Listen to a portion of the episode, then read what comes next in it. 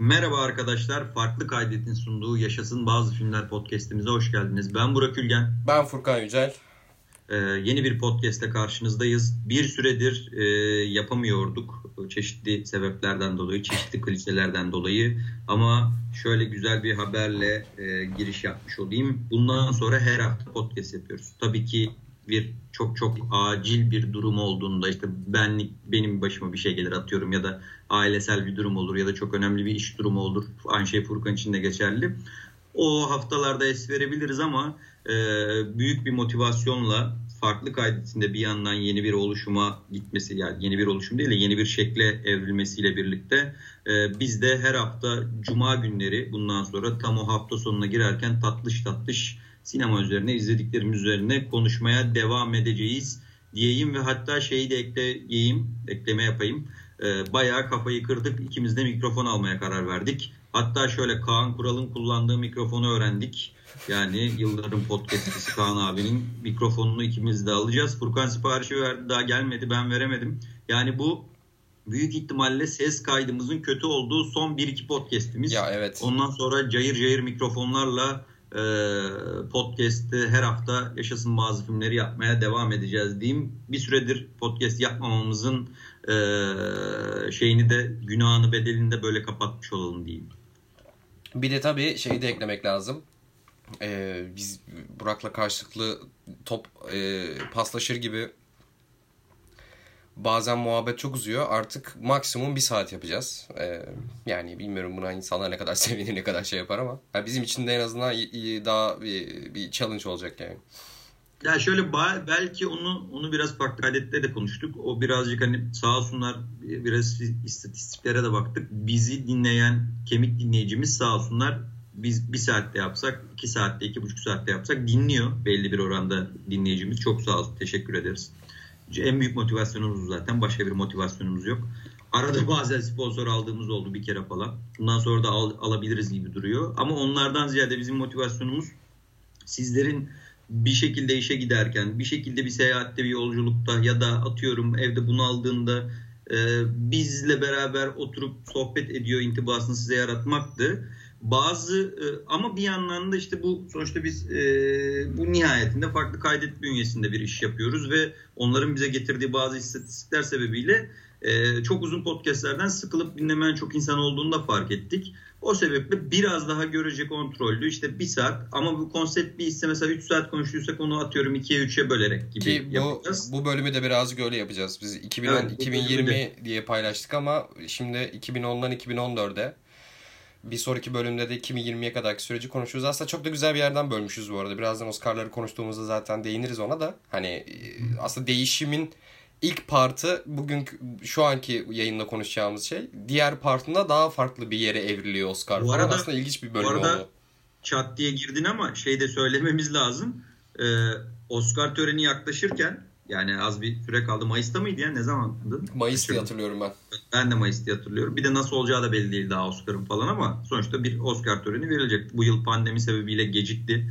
Normalde e, bu dönemde Oscar'ın artık bitmiş olması gerekiyordu. Hı hı. E, Şubat'ta hatta, genelde her e, yıl Şubat ayının sonuna ya da bu, bu bugünlere falan denk geliyor olması tabii, lazım. Geçtiğimiz yıl para, Parasite aldığında ödülü hatta hepimizin timeline'ına geçtiğimiz yıl bunu paylaştım falan diye düştü o, o hatırlarsınız. Hı hı. E, şeyde e, bizde zaten bu yılın adayları açıklandığı zaman hepsi açıklandığı zaman onun üzerinde Oscar üzerine bir podcast yaparız ama Furkan'la şöyle bir şeye karar verdik. Bir 10 e, yılın yani Decade'in 2010 ve 2020 arasının e, bir Oscar almanağını yapalım. Böyle e, detaylı detaylı değil ama ana konularda işte kim almıştı ödülü, neden almıştı, kim alabilirdi, adaylar kimdi üzerine böyle bir Decade e, şeyi bir analizi gibi bir şey. İkiye böldük onu da. Bu podcast'imizde 2010, 2011, 2012, 2013 ve 2014'lük be, kapsayan 5 yıllık bir Oscar e, değerlendirmesi yapacağız. E, aynen öyle. Bir de tabii ki de sadece hani kim aldı, kim almalıydının yanında bir taraftan da Oscar cephesi yani bir taraftan Hollywood cephesinde ki değişim rüzgarları da aslında Oscar'ı da etkiliyordu. Mesela hani geçen sene zaten bunun top noktasına geldi ve aslında orada bölündü bütün hikaye de. Hani onları da konuşuruz. Ki Sen bu... istiyorsan Oscar'ın ne olduğunu, bizim için ne anlam ifade ettiğinden biraz girip sonra yıl olarak 2011'den pardon 2010'dan başlayalım istersen. Ya e, başlamadan önce ben e, az önceki muhabbetin şöyle devam ettirmek istedim. Burak şeyden bahsetti ya hani dinleyicilerden hani baştan sona kadar dinleyenlerden, baştan kapatanlardan. Arkadaşlar Yüzüklerin Efendisi'ni baştan sona kadar iki buçuk saat dinleyecek kadar manyak mısınız siz? Çok teşekkürler bunun için ya. İyi anlamda söylüyorum. Öncelikle bunu anlaşılsın. Ama bence en güzel yaptığınız podcastlerden biriydi. Yani biz yaptık diye demiyorum ben de full dinledim ya. Bayağı evet ben de bir, bir, bir posta daha dinledim böyle. Hatta şey çok komikti. Süre olarak o kadar neredeyse filmle birebir ki. Yani filmi aç yanına podcast aç böyle sahne sahne böyle şey senkronize bir şekilde ilerleyebilecek bir e, sahne bölüm sahne yapmışız yani. Yapmıştık ya aslında. Aynen. Okey e, ben sana şey sorayım abi. Hani biz arada zaten bu 3 yıl boyunca podcastlerde sürekli böyle Oscar konuştuk. Oscar ödüllerini konuştuk. Cannes Film Festivali'ni konuştuk. Normal yani İstanbul Film Festivali'ni ve film ekimlerini de konuştuk. Yani buradaki festivalleri de konuştuk. E, pandemi dolayısıyla bunların çoğu aslında gerçekleşmedi bu yıl. Online gerçekleşti. Online gerçekleşti. Ee, ama hani eski tadı tabi tutmadı. Zaten onun tartışmaları döndü. Ee, Oscar'ı yani Burak'la aynı fikirdeyiz diye düşünüyorum. Zaten sen de şey yap söylerse şimdi. Abi Oscar bilmiyorum. Benim çok böyle hani bu film Oscar aldı abi dendiği zaman o, o filme olan saygım artmıyor. Ama bir şekilde de Oscar konuşma koşu... Yani Oscar'ı çok fazla kale almayan birisiyim ama Oscar'ı konuşmayı da seviyorum. Biraz şey gibi kimin şarkısıydı bilmiyorum da aşk yoktur ama aşkla ilgili şarkılar çok güzeldir. Tam Doğru. bu kafayla yani. Hani Oscar gerçekten umurumda olmuyor. Kime verildik şey yapmadı. Ee, ama bunu konuşmayı hani bunu böyle bir tahmin oyununu yapmak hani o, o küçük kendi eğlenceni yaratmak o anlamda Oscar benim için sadece bu yüzden var. Ama bir taraftan da e tabii ki de sinemanın da bir gerçeği, Hollywood sinemasının bir temsili aslında yani bir ödül töreni. Yani oradan da yani bir birçok yani sinemanın sektörle alakalı birçok şeyi okumakta mümkün ki son dönemde özellikle son iki seneki senedeki son 3 2 3 senedeki hani değişimleri Oscar'ın törenlerine bakarak bile anlamak mümkün yani. Bir taraftan da öyle bir sosyolojik tarafı da var aslında bu kötü e, entertainment'ın. Hani ben böyle görüyorum. Sen de aynı fikirdesindir diye tahmin ediyorum. Hemen hemen aynı fikirdeyim. Bir tek kötü entertainment demene katılmıyorum. Bence bayağı iyi bir entertainment. Ya kötüden kastım şey yani hmm, ha, genel olarak. çok klasik yani zenginler zenginlere hani... ödül veriyor geyi vardır ya. Yani ha, o anlamda hani öyle bir eğlence yani böyle sabun köpüğü bir eğlence diye bakıyorum. Yoksa ya filmler var çok güzel yönetmenler çok güzel filmler var ki konuş konuşacağız birazdan zaten. Ayılıp bayıldığımız filmler de vardı orada ki biz de destekledik ettik. Ya ama hani almadığı zaman iki gün tartışma ondan sonra hayatımıza devam ediyoruz. Hani bunun böyle canım, şey yani böyle bir gerçek de var. Yani Oscar aldığı için ticari anlamda bir filme katkısı olur ödülün. Ee, Oscar aldığı için o film değerlenebilir. Ama filmin iyiliğini kötülüğünü Oscar etkilemez. Hatta ve de, tam aksi yönden de bir film Oscar almadığı için kötü filmdir ya da işte en iyi değildir gibi bir durum da olmaz. Hatta genel olarak e, o yılın bizim beğendiğimiz en iyi filmleri Oscar almaz zaten. Öyle bir durum var. Çünkü Oscar'ın başka bir matematiği var. Burada bence en önemli şey şu. Dediklerine tamamen katılmakla beraber. Bu iş artık bu sektörün zirvesi öyle düşünmek lazım. Şöyle zirvesi ticari anlamda. Kesinlikle. E, onun dışında işte bir e, onurlandırma anlamında e, sektörün en büyüğü Hollywood olduğu için, Amerikan sineması olduğu için e, doğal olarak onların e, dağıttıkları ödüller de e, tüm dünyayı ister istemez etkiliyor. Artık bu bir e, kült haline gelmiş bir ödül nihayetine baktığımız zaman ve şey bence burada çok önemli bir faktör. Oscar'ı bu kadar kıymetli kılan Amerikalıların yapması zaten. Başka e, biri yapamazdı Oscar'ı. Ya yapsa da işte Fransa'da başka bir şey yapıyor. Kan dediğiniz başka bir olay. olay Ki daha prestijli aslında ya. bakarsan. Ya da, evet, Oscar'dan yani, daha prestijli hani gerçekten başarı şöyle, odaklı hani ya sanat odaklı ödüller daha prestijli diyebilirsin. Nasıl? Yani, sinemasal anlamda daha prestijli ama kendi içeriğinde, dinamiğinde, sektör anlamında Oscar da inanılmaz prestijli. Ya tabii tabii. Hiç farklı bir şeydi klasmanda. Bunu işte şeyden dolayı diyorum. Yani bunu Amerikalılar sadece Oscar'a özgü bir durum değil bu. Zaten Amerikalılar da o e, yılın başlangıç ayları diyebileceğimiz o Şubat, Mart, Nisan dönemi tüm entertainment'larda işte NBA'de All-Star'dır. NFL'in finalidir. İşte Grammy ödülleridir. İşte Golden Globe Oscar'dan öncedir. İşte ondan önce Emmy vardır falan derken tam o dönem o 3 aylık Şubat, Mart, Nisan dönemi Amerikalıların böyle artık tüm entertainmentlarını, sinema sektörü, spor,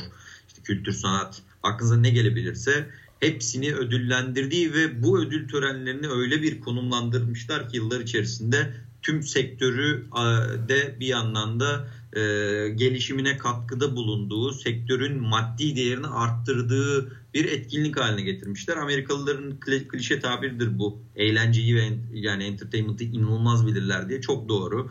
Tören e, şu sadece kim ödül alacaktan ziyade sunucusu tartışılır. Sunucunun yaptığı şaka tartışılır. Kimin hangi elbiseyi giyeceği tartışılır falan filan derken bir sürü bir sürü faktörle öyle bir hype'la gelir ki sonrası biz yaşayamadık ama e, işte törenden sonraki partileri meşhurdur.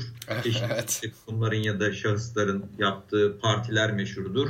İşte falan filan derken inanılmaz bir yere kendini konumlandırmış. Furkan'ın dediğine ben katılıyorum. E, çok da uzatmaya da gerek yok. Ee, bizim için çok önemli mi? Değil. Ama bir yandan da konuşmaktan zevk aldığımız için de önemli de bir yandan. E, tabii. Bir, bir taraftan Keyif da... bir konu. Heyecanlan, heyecanlandıran da bir konu ne olursa olsun. O sebeple biz de bir almanak yapalım dedik. Bir taraftan da e, ben de yani katılıyorum sana abi. E, şey var hani daha prestijli, Oscar prestijsiz demiyorum. Ama mesela e, Altın Ayı, Alman yani Berlin Berlin'deki festival, Cannes Film Festivali ya buradaki filmler biraz daha hakikaten başarı odaklı. Yani Tabii. o film gerçekten güzel olduğu için ödül verildiğini ben verildiğini ben düşünüyorum en azından. Yani Oscar'da biraz tabii ki de hani e, başarı için almak isteyen insanlar, yönetmenler, oyuncular da var. Ama bir taraftan da sanki ödül verilen film ya da ödül verilen yönetmen böyle bir tasdik gibi. Çünkü şöyle bir tasdik yani Oscar'lı film ya da Oscar'lı yönetmen dendiği zaman o insanı yani ve o filmi daha sonrasında pazarlamak için, sektörü büyütmek için kullanmak için mükemmel bir araç aslında Oscar ödülü. Hani biraz da işin ticari tarafından düşün, düşünüyorum ben. O yüzden hani e, Cannes ve Berlin daha altında tutuyorum aslında, aslında şey Oscar'ı. Anlatabildim mi demek istediğimi? Yok yok anladım demek istediğin canım. Ee, tabii sen dediğin nokta da doğru. Bugün biri e, ajandasına kaydettiği zaman o ödülü Oscar ödüllü olduğu zaman işte kurucusundan oyuncusuna yönetmenine herkesin de kaşesi artıyor baktığın zaman bir yandan da. Abi yani, yani evet. İnanılmaz bir etken o da. O, o sebeple de çok kıymetli. Bugün bile Şöyle, bugün bile görebiliriz abi mesela lazım. şeyi. Pa- bölüyorum pardon. pardon da ya bugün şeyi bile görebiliriz. Atıyorum Meryl Streep Meryl Streep'in bir sürü Oscar'ı var ama Meryl Streep'in en ya yani oynadığı en boktan filmde bile amiyen tabir için kusura bakmayın da o filmin fragmanına ve pazarlamasında daima Oscar ödüllü Meryl Streep e, diye pazarlanır. Yani sanki o filmde almış ya da o filmde adaymış gibi böyle garip bir algı. Bu reklamdaki reklamlardaki işte 4.99 TL demek gibi bir şey. Anlatabiliyor muyum demek istediğim? Hani doğru. bu anlamda sektörün ve diğer filmlerin pazarlamasına ve ticaretine inanılmaz katkı sağlayan bir ödül töreni. Ya bir tane bu açıdan bu, bu açıdan da bakmak gerekiyormuş gibi geliyor bana. Yani akademi diye bir kavram var. Onu da belirtmek lazım. Zaten herkes biliyor onu, bunları ama bilmeyen arkadaşlarınız varsa kısaca bahsetmek için çok hızlıca söyleyeyim. Ödülü belirleyen akademi denilen kavramdır. Ee, yaklaşık 5-6 bin üyesi olan tam e, sayıyı hatırlayamadım kusura bakmayın. Artıyor zaten her sene giderek. Ee, bunun içinde e, oyuncular, yönetmenler, yapımcılar, işte emekçisi diye tabir edebileceğimiz insanlar, ışıkçı, sesçisi, kurgucusu bir sürü insan var sektörün içinden. Ee, tabii ki en baştan beri Amerikalılar var baktığın zaman ağırlık da onlarda. Hatta işte vaz, e, beyaz yaşlı Amerikalı diyebileceğimiz tipler bunlar. Artık yaşlanmış sektörün içinde. E, ama giderek tabii ki bunda zaten iki podcast, ikinci yapacağımız podcast'te daha çok konuşuruz bence ama giderek akademinin toplumsal rüzgarların da etkisiyle e, daha çeşitlilendirmesi akademi üyelerini, daha işte atıyorum e, farklı ırklardan e, farklı konumlardan insanları almasıyla beraber işin rengi de değişiyor tabii doğal olarak. Onları ikinci bölümde konuşuruz. Akademideki ana ödülleri herkes oy veriyor. İşte filmdir, diğerleridir. Ana diyebileceğimiz dallara ama daha böyle teknik de dallara e, o işin uzmanı olan akademinin içindeki insanlar oy veriyor deyip istiyorsan 2010 yılıyla başlayalım. Tabii başlamadan önce şeyde bir küçük bir altın çizmek gerekiyor bence. Ne diyorsun bilmiyorum. Hani bunu e, tabii ki de şimdi uzun uzun tartışmayalım ama şeyde yani az önce dediğim bu ticari kaygı. Yani çünkü Hollywood sadece kendi içine yani bizim Türkiye'de olduğu gibi hani bir şey üretirsin ve onu sadece iç piyasaya satmaya çalışırsın. Hollywood hiçbir zaman böyle çalışmamış. Hollywood her zaman abi uluslararası piyasaya, uluslararası mecralara ulaş, uluslararası bütün insanlara ulaşmaya çalışıyor. Filmleriyle özellikle. Hani bunun tabii ki ticari tarafı olduğu kadar politik tarafları da olabiliyor. Ya şuna gelecektim. bu akademi ödülleri Oscar nasıl başladı? Yani bunu yapan adam Louis B. Mayer. Hatır, bunu nerede, bu insanı nereden hatırlarsınız? Mank, film. Mank filminden hatırlarsınız. Yani Mank filminde Burak'la konuştuğumuz zamanında İkinci Dünya Savaşı sonrası propaganda yapan adam yapıyor bunu bu ödül törenini. Hani bu açıdan baktığın zaman da hani Oscar evet abi hani bir entertainment böyle bir hani bir başarıya ödül veriliyor. Ticari tarafı da var ama alttan alta da böyle bir gerçeğin üzerine kurulduğunu da unutmamak gerekiyor. Ki zaten senin az önce dediğin gibi değişen sosyo-kültürel yapıyı da Oscar'da görmek bu yüzden çok fazla mümkün oluyor. Hani aslında kuruluşunda daha bu var demeye çalışıyorum. Doğru haklısın. Bundan 2010'a geçelim. İstersen. Bu arada kapsamını söyleyelim. Yani biz böyle şimdi her yılın böyle en iyi seks, seks nereden? En iyi seks miksajı yalnız. Böyle bir e, kategori olsaymış ilginç olurmuş. Pardon bir an bilinç aldı. Freudian bir dil sürüşmesi oldu. Aklın niye sekse gitti? Sinema konuştuğumuzda her zaman aklım sekse gidiyor Burak diyeceğim de bunu seninle beraber konuştuğumuz aklıma geliyor şu an. Bunu söylemen daha da güzel. Ben de sana yükseliyorum. Yani teknik dallara falan girmeyeceğiz. En iyi ses miksajı ya da işte en iyi kostüm dizayna kadar girmeyeceğiz. Hani en iyi film, en iyi yönetmen belki e, o dönem tartışması olduysa oyunculuklara Oyuncular, ve kurguya, senaryoya falan da gireriz. 2010 ben şöyle bir giriş yapayım istersen Burak. 2010 e, şeyin ilk yani akademide en azından yeni yani bizim neslimizin gördüğü ilk değişikliklerden birini yaptığı dönem aslında. O da şu en iyi filmde artık 5 değil 10 filmin yarıştığı dönem. Yani ilk ilk şey bu. 10 filmin yarı... Evet 10 film. Aynen 10 filmin yarıştığı ilk e, Oscar töreni 2010'daki. Doğru. Benim önümde açık istersen söyleyeyim hemen hızlıca. Hani en iyi en iyi filmi e, Catherine Bigelow'un Hurt Locker'ı aldı. Hı hı. En iyi e, erkek oyuncu işte Crazy Heart'la Jeff Bridges. Ondan sonra yönetmenliği gel en iyi kadın oyuncu diye söyleyeyim haksızlık olmasın tabii ki de. Ee, Sandra Bullock Blindside'la. Ee, buradan hızlıca yönetmene gel- geleyim. Yine Hurt Locker Catherine Bigelow alıyor en iyi yönetmeni. En iyi orijinal senaryoyu yine Hurt Locker'la e, Mark Ball alıyor senarist olarak. En iyi uyarlama senaryoyu da Precious filmi alıyor. Acı bir hayat öyküsü diye Türkçe'ye çevrilmiş. Hı hı. Şimdi e, kazananlar bunlar. Ama istersen Doğru. yarışan filmleri de söyleyeyim. En iyi filmde Hurt Locker almış ama bak adaylar arasında Precious var. James Cameron'ın Avatar'ı var. Ki James Cameron da bu arada Catherine Bigelow'un eski eşidir. E, Up in the Air var. E, Coen kardeşlerin Is Reisman. Tarantino'nun Inglourious Basterds. E, Blind Side. E, aa, yönetmen adını unuttum. District 9. Hı hı. Ondan sonra aynen ha aynen. E, Up filmi animasyon animasyon film de var. Up filmi. Ee, bir de An Education filmi ki en zayıf halka bence. Hı hı. Sen ne diyorsun? En iyi filmi gerçekten Hurt Locker mı? Bu arada Hurt Locker bu sene bayağı silip süpürmüş abi. Tabii tabii ama onun çok çok çok net bir etkisi var. 2010 yılındaki Amerika'nın Irak politikasıyla alakalı bir durum evet. tamamen. Kesinlikle. Yani işte Oscar'ın bunu konuşurken bunları da konuşmak gerekiyor. Ee, Hurt Locker iyi bir film mi kötü bir film mi? Hurt Locker teknik anlamda Catherine Bigelow'u ben çok beğenirim bu arada. Catherine Bigelow iyi bir yönetmen. Ee, bunda, bunda asla bir derdim yok. Ama filmografisinde her zaman militarizmin olduğu bir yönetmendir bu arada. James Cameron Son dönemde gibi. biraz son dönemlerinde daha çok militarizm. E tabii tabii. E, eski filmlerinde de var biraz ama o kadar değil. Ama şeyde e, özellikle bu Hurt Locker'ı burada Catherine Bigelow ne kadar sevsem de şey yapamayacağım. E, yani övemeyeceğim. Bırak en iyi bir en iyi film olup Oscar'ı kazanmasını. Yani teknik olarak e, bu kadar ben e, politik olarak yanlış filmi e, uzun zamandır görmemiştim diyebilirim yani hani baktığınız zaman. Çünkü evet çok konusu falan bariz belli Irak'taki işte e, bomba imha uzmanları bomba imha uzmanlarının hayatını anlatıyor. Bu arada şu bir gerçek e, çok gerçekçi anlatıyor hikayeyi baktığı zaman. Yani Kesinlikle. şöyle gerçekçi anlatıyor çok böyle o militarist duygulardan bahsetmiyorum. Militarist duyguları böyle şahlana şahlana yaşamadığı için gerçekçi geliyor. Yani şöyle çok böyle e, aslında sıradan bir şekilde, gerçi realist bir şekilde orada yaşayan bir e, Irak'taki e, Amerikalı bomba imha uzmanlarının askerlerinin e, içinde bulunduğu ayeti ruhiye üzerinden e, 2004 yılındaki bir yaşanan bir olaydan uyarlama gibi anlatıyor. Bu, ama şu, bunu da şöyle yapmıyor mesela işte e, Amerikan askeri kraldır, aslandır, kaptandır demiyor. Yani böyle gözümüze gözümüze o Amerikan şeylerini sokmuyor.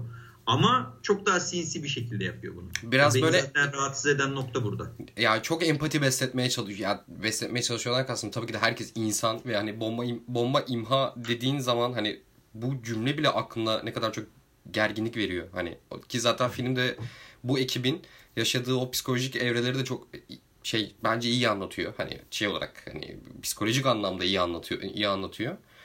Ama hani bir savaş çığırtkanlığı yapmıyor da yani bir savaştaki bizim askerlerimizin çektiği işte acılar ama hani orada kimler ölüyor diye hiçbir zaman bahsetmeyen bir film bir taraftan da. Ha Abi- bir de Catherine Bigelow'dan bahsediyoruz. Catherine Bigelow'un Hurt Locker'dan bir sonraki filmi hatırlarsın belki Usama Bin Laden'in ele geçirip öldürüldüğü hikayeyi anlatıyor aslında Tabii, dolaylı yoldan. Hani böyle de bir yönetmen bu arada kendisi. Şöyle abi burada bence şöyle bir şey var. Ee, anlatabilirsin tabii ki Irak'taki Amerikan askerlerinin e, konumunu, durumunu. Bunda bir sorun yok, sıkıntı yok. Bu nasıl anlattığınla çok alakalı bir durum. Ee, mesela 130 dakika film baktığın zaman ya bir kere bile bir tane askerin ulan benim ülkemden binlerce kilometre uzakta Irak'ta ne işim var dediğini duymuyorsun mesela. Yani hani e, hiç mi düşünmez bir asker bunu mesela baktığın zaman? Ya da bunu düşündürtmemek bir yönetmenin ne kadar e, şeyidir?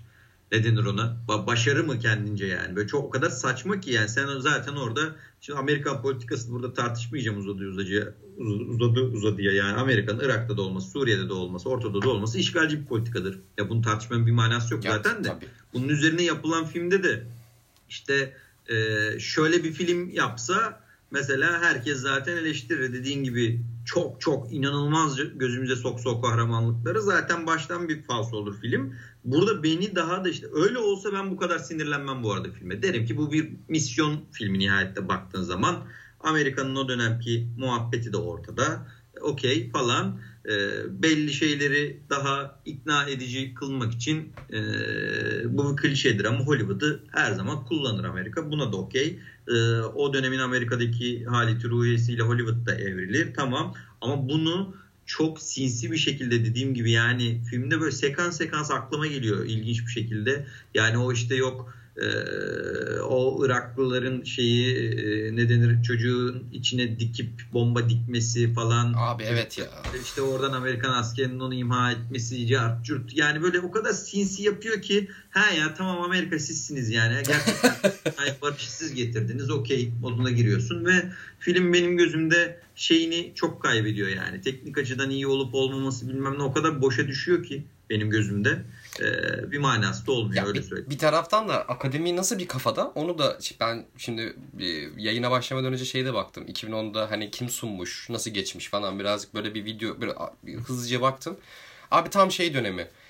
Ee, sadece savaş gündemde o zamanlar böyle etnik kimlik bu şimdiki woke culture'da olduğu gibi bu etnik kimlik cinsiyet ay, ay, ay- şeyi cinsiyet ayrımı diyecektin ya cinsiyet açılımı onlar bunların hiçbirinin esamesi yok. Hatta tören inanılmaz ofansif mizahla geçiliyor. Böyle hani Yahudi esprileri oluyor. İşte Coen kardeşlere kamera dönüyor. Coen kardeşler gülüyor. Bir taraftan siyahi esprileri dönüyor. Hani bir taraftan da şey tarafı Hollywood tarafı buralarda kafa olarak. Doğru. Ee, bir de abi inanılmaz yaş yani bir şey böyle dedeler ve babaannelerle övgüyle geçiliyor ya. Böyle full yaşlı evet, evet. ve zaten sunan zaten Steve Martin hatırlarsın 2010'da. Tabii. Bir de senin dediğin gibi çok misyon bir film. Ama bir, bir taraftan art niyet yani niyet okuması yapmayacağım şu anda. Şimdi diğer filmlere bakıyorsun abi burada. Ya şimdi Catherine Bigelow sadece en iyi filmi almıyor. En iyi yönetmeni alıyor. Tamam bu da tartışılır ama mesela burada bana göre en tartışmalı olanı en iyi orijinal senaryo oluyor. Allah aşkına en iyi orijinal senaryodaki rakipleri Inglourious Basterds ki Tarantino'nun bugün bile en iyi filmi diye konuştuğumuz filmi. Aynen. Ee, Coen kardeşlerin Esir İsmail gerçekten yani son dönem en iyi filmlerinden bir tanesi ve mükemmel özgün bir konusu var. The Messenger Up- filmi var. Up bir de Up var. ya. Up, Up da iyi Up ya. bile Hurt Locker'dan daha özgün bir senaryoya sahip. Yani Aynen. bunların arasından e, en özgün senaryoyu bile hani ana dallardan biri olarak görülen e, bir kategoriden bahsediyoruz. Bunu bile Catherine Bigelow'a vermeleri daha doğrusu Mark Bolt yani şeyin senaryo şeyin e, filmin yazarına yani o misyonu da bir taraftan Oscar sanki göğüslemiş gibi hissettiriyor. Bu biraz niyet okumaya girecek belki ama hani Yok canım niyet okuma değil direkt öyle canım tabii ki öyle. Hani Bir yani. de şey var mesela en iyi filmlerde baktığın zaman o dönem şey çok ilginç. Ee, eski kocası da James Cameron da Avatar'ı çekiyor. Avatar'ın da ilk nasıl gümbür gümbür geldiğini hatırlarsınız. Ya Avatar evet ticari anlamda bir devrimdir kabul etmek gerek. Yani 3D evet. gelecek mi gelmeyecek mi nedir ne değildir dedi. Adam en böyle Zaten, top noktayı koydu ortaya. Zaten ikisi arasında gidip geliyordu o dönemde ödül. Ben hatırlıyorum. İkisinde bir çekişmesi gibi inceden o da güzeldi. Örtte kraldı ama onun dışında Avatar'ı da ben beğenmem de o da aynı kafalarda bir film. Ama onun dışında sayabileceğimiz bence diğer neredeyse hepsi de çok daha iyi bir film. Yani zaten bambaşka. Inglourious Basterds benim için Tarantino'nun en iyisi. Serious Man dediğin gibi çok iyi bir film. Up da iyi bir film. Abi Precious da çok iyi bu arada. Hani daha mesela gerçi Blind Side ve Precious'ı sayabilirim şimdi söyleyeceğim şeyde. Hani sonraki törenlerde daha sık gördüğümüz bu siyahi açılımın olduğu filmler yavaş yavaş burada kendini göstermeye başlamış aslında. Hani büyük ihtimalle bu sene çıkan birçok film vardı da hani Oscar'a girebilmiş iki tane film görebiliyorum ben. Bu arada çok sağlam aslında iki filmde. Gerçi Blind Side biraz daha tartışmalıdır hani çünkü beyaz bir kadın, beyaz bir görece elit bir kadınla bir siyahi bir çocuk arasında bir anne çocuk ilişkisini anlatıyor aslında Blind Side. Velhasıl öyle. E, hatta yönetmenlikte mi en iyi filmde mi şöyle bir sekansı vardı bak hiç unutmam o sene. E, Catherine Bigelow ya en iyi yönetmenliği ya da en iyi filmi kaldırdığında e, James Cameron'ın şeyi var abi böyle gırtlaklıyormuş gibi. Bak düşün böyle ofansif. Şu an bugün bunu yapamazsın mesela. Hatırlıyor musun o sekansı? Bilmiyorum sahneyi. Ee, böyle boğazlıyormuş gibi böyle küçük bir şaka yollu bir hareket yapıyor böyle Catherine Bigelow'a. Böyle bir tören yani o 2010'daki. Ya bu, bu yıl da işte dediğimiz gibi o dönemin haleti ruhiyesi içinde geçen bir yıldı deyip 2011'e geçeyim istiyorsun. Aynen yani diğerleri zaten çok da hani e, bu, bu dilde bu almalı bu dilde bu almalı diyeceğimiz çok da büyük bir çekişme ya. olmamış. Bir işte senaryodan bahsettim. Yönetmenlikte de hani duymak isteyen varsa söyleyeyim. Hani Catherine Bigelow'a verildi ama Avatar'da James Cameron, Up in the Air'da Jason Reitman, e, Precious filmiyle Lee Daniels, e, Inglourious Basterds'da da Quentin Tarantino. Ulan Quentin Tarantino en iyi filmiyle hiçbir şey almadan geri dönmüş ya. Ya zaten Tarantino'yu çok sevmezdi akademi. Sevmez de yani şimdi bugün Inglourious Basterds'tan sonra 3 ya da 4 film 3 film daha çekti. Ki görece Inglourious Basterds'tan kötüydü bu son iki film pardon iki tane çıktı. Abi en iyi filmden bir tek şey aldı. Christoph Waltz almıştı. Yardımcı oyuncu da. O da ki hayatımıza kattı yani bu adamı. Evet. Bu Yani o, o zaten sonuna kadar hak edilmiş. Evet. O zaman 2011'e geçiyorum abi hızlıca. Tamam. Ben Hemen... sayayım istiyorsan. Buyur abi. Tabii. Bu sefer. Ee, şöyle e, adaylar e, King's Speech yani Zoraki Kral 127 Saat Black Swan Fighter Inception işte iki kadın bir erkek Social Network Toy Story 3 True Grit ve Gerçeğin Parçaları diye bir film var. E, kazanan King's Speech oldu. King's Speech. E, e, en iyi film ödülünü Colin Firth'in oynadığı. Hatta yönetmenlik ödülünde Tom, Tom Hooper kazandı. E, diğer adaylar Aronofsky Black Swan'la, Coen'ler var. True Grit'te, Fincher var. Social Network'te David O. Russell var. Fighter'la en iyi erkek oyuncuyu Colin Firth kazanıyor. Bak mesela bir, bir seni ufak böleyim mi ya da say, saydıktan sonra mı konuşalım tek tek? Nasıl olsun? Sayayım abi. Tamam abi buyur buyur. Kadın en iyi kadın ödülünü e, Natalie Portman alıyor. Black Swan'la. E, yardımcı erkek Christian Bale Fighter'la. Yardımcı kadın Melissa Leo o da Fighter'la. E, en iyi özgün senaryo King's Speech. E, en iyi uyarlama senaryo da Social Network'te Aaron Sorkin. En iyi erkeği saydım mı? Onu unuttum ama. Saydım saydım. Ha, pardon. Okey. Ya ben şey diyecektim. Ya mesela e, bölümün başında konuştuk ya Oscar'ın işte hani ne kadar intiba ediyoruz, ne, ne yapıyoruz, ne ediyoruz. Bak mesela bu bu sene çok e, örnek verebilecek bir sene.